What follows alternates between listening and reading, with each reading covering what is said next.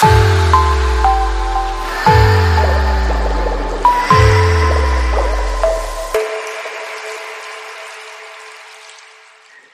everyone.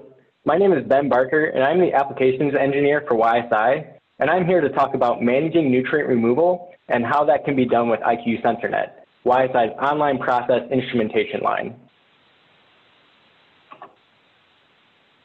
First off, let's answer the question of why we need to remove nutrients from wastewater. So we are all here because the wastewater industry protects our waterways. Maintaining the health of our aquatic ecosystems is tremendously important as the plants and animals require clean, natural water.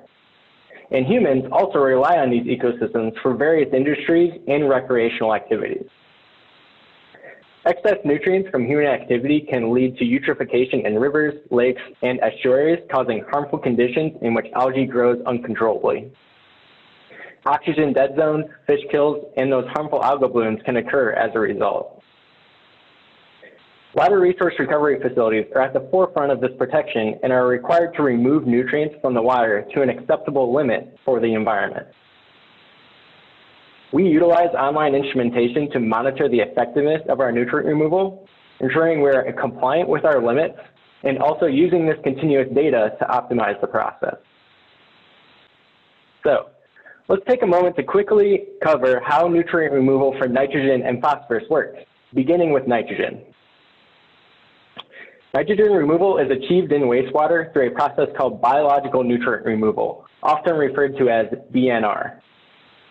To remove nitrogen, BNR facilities simulate the natural nitrogen cycle, taking ammonia, converting to nitrite, and then, and then nitrate through nitrification, and then converting to nitrogen gas through denitrification which then completely removes nitrogen from the wastewater stream and then allows the gas, this gas to escape to the atmosphere. This is, this is accomplished by creating an environment for different types of bacteria, which are responsible for converting each nitrogen form into the next. And each conversion is actually performed by a different type of bacteria. The environment in which these bacteria are cultivated is called activated sludge, where biologically active activated solids allow bacteria to grow and then do their work by, by floating in these tanks. With activated sludge, we can provide three different conditions to achieve biological nutrient removal, aerobic, anoxic, and anaerobic conditions. These conditions are created in certain orders to biologically remove nitrogen or phosphorus. First, starting with the aerobic zone, this is where we provide an oxygen-rich environment through aeration. So our nitrifying bacteria can convert ammonium into nitrate. Then we have the anoxic zone, in which we need to provide our denitrifying bacteria with a low amount of oxygen, nitrate, and a source of carbon to turn nitrate into nitrogen gas, which then dissipates into the atmosphere.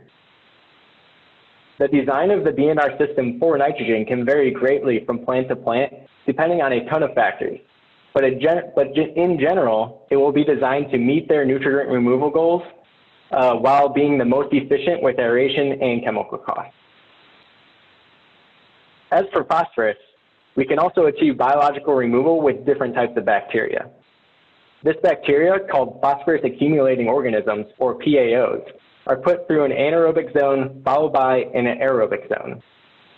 The anaerobic zone does not have any dissolved oxygen or nitrate, so it will stress the bacteria, causing them to release their phosphorus stores and stockpile their energy stores instead.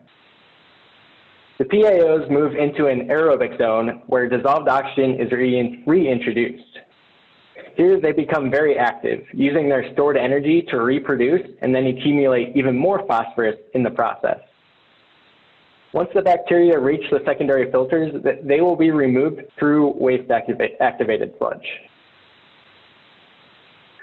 Phosphorus can also be removed with chemical treatment with the addition of a metal salt, such as aluminum sulfate or ferric chloride. When the chemical is dosed into the water, a hydrous metal oxide floc, or HMO, forms. This HMO floc can both bind to the soluble phosphorus in the water but at the same time, it can capture soluble, soluble or I'm sorry, solid phosphorus as well. When the floc reaches the secondary clarifiers, the floc is settled and removed through waste-activated sludge, along with all of the phosphorus in the water. Nutrient analyzers and other sensors such as DO, pH, ORP, and TSS are extremely important to nutrient removal. The environments for these bacteria are very sensitive, so monitoring these parameters ensures optimal conditions. In addition, online sensors also help optimize the system uh, to be as efficient as possible and can ensure that we're actually meeting our treatment goals. Today, we will stick with talking about nutrient analyzers. They can be utilized in many ways, and I will highlight some of the most important applications here. But of course, there are many more applications. First, nutrient analyzers are most commonly used for process control purposes in biological or chemical removal applications. Nitrate sensors are often used in the anoxic zone to monitor denitrification, control carbon dosing, or even control internal mixed liquor recirculation. Ammonium sensors and analyzers are used primarily in the aerobic zones of activated sludge systems, in which online ammonium readings can be used for ammonium-based aeration control or for just monitoring nitrification rates. And then finally, orthophosphate wet chemistry analyzers are commonly used with chemical phosphorus removal applications, in which an online orthophosphate reading can directly control the amount of chemical dose.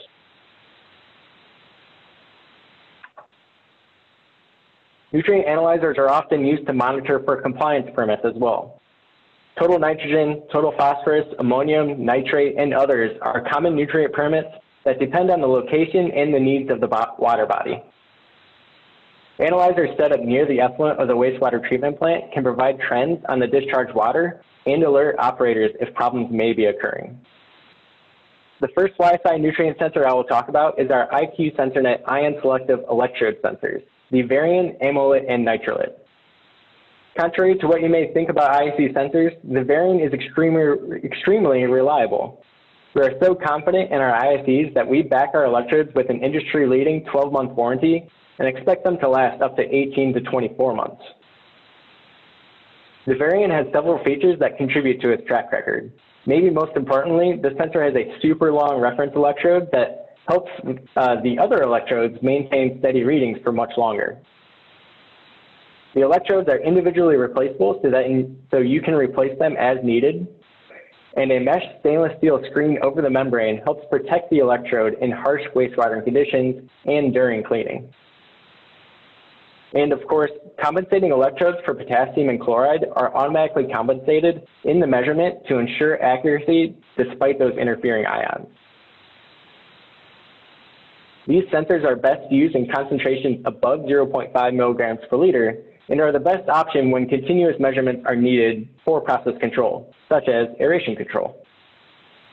Okay, now let's take a look at a sensor for nitrate and nitrite.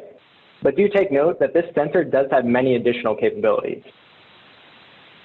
The YSI UV-Vis sensor uh, can measure nitrate, nitrite, and several carbon parameters on the same sensor, making it quite the powerful tool. One benefit of YSI's UV sensor line is that it scans the absorbance of molecules at 256 different wavelengths to calculate concentrations. This allows our sensors to get a better correlation for more accurate readings, better turbidity correction to account for all those solids in the wastewater, and allows us to differentiate between nitrate and nitrite, which can be very useful. Taking a look on the graph at the right, this shows the absorption of light for different molecules. Nitrate and nitrite absorb most at the lower UV wavelengths, while turbidity and solids absorb at higher wavelengths. These measurements together are put into an algorithm to determine the nitrate and nitrite con concentration. The turbidity correction is hugely important in the wastewater environment, especially in activated sludge, where these sensors are most often used.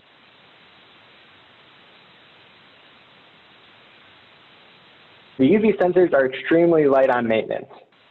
So just like our TSS and turbidity sensors, these have the integrated ultra clean technology, reducing the time between manually cleaning the sensor.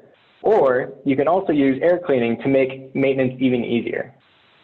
Not only that, these sensors are completely sealed with no wiper, meaning no replacement parts or the use of chemicals. These sensors are also incredibly durable as their optical windows are made of sapphire, making them scratch resistant. And the entire sensor body is made of titanium, making the sensor incredibly durable in the harsh wastewater environment. Now onto our online wet chemistry platform, Alyza. Alyza is our latest and greatest, being released just in this past year. It can provide continuous analysis for either ammonium or orthophosphate, perfect for effluent monitoring or process control. The Alyza was designed to be as hands-off as possible and simple to service. The only routine replace replaceable parts are the reagents and the state-of-the-art multi-port mixing valve, which is the core to this technology. Also, the Alyza's reagent consumption is revolutionary. With the multi-port mixing valve, the Alyza uses only 5 to 15 microliters per measurement, meaning our reagents can last a long time. And we can provide these affordable reagents in smaller volumes now. And essential to today's analyzers are automatic calibration and auto cleaning features. The, the Alyza can do one or two point calibrations, allowing for consistent accuracy at all ranges. And now finally, YSI can support single or dual channel stream analysis with the Alyza, which can uh, both be monitored using an IQ SensorNet controller. All IQ controllers have been updated with the new Alyza interface to track readings, current function, reagent usage, and much more. And of course, one of the huge benefits is the Alyza is fully integrated into the IQ SensorNet platform, where it can be connected within a system of up to 20 total sensors and analyzers that can be spread throughout a water resource recovery facility. This type of system provides flexibility and cost savings in reducing controller count and easily distributes power and communication throughout the IQ SensorNet network. And there you have it. If you have any questions about nutrient removal or IQ SensorNet sensors, please reach out to me by email at benjamin.barker at. Thank you.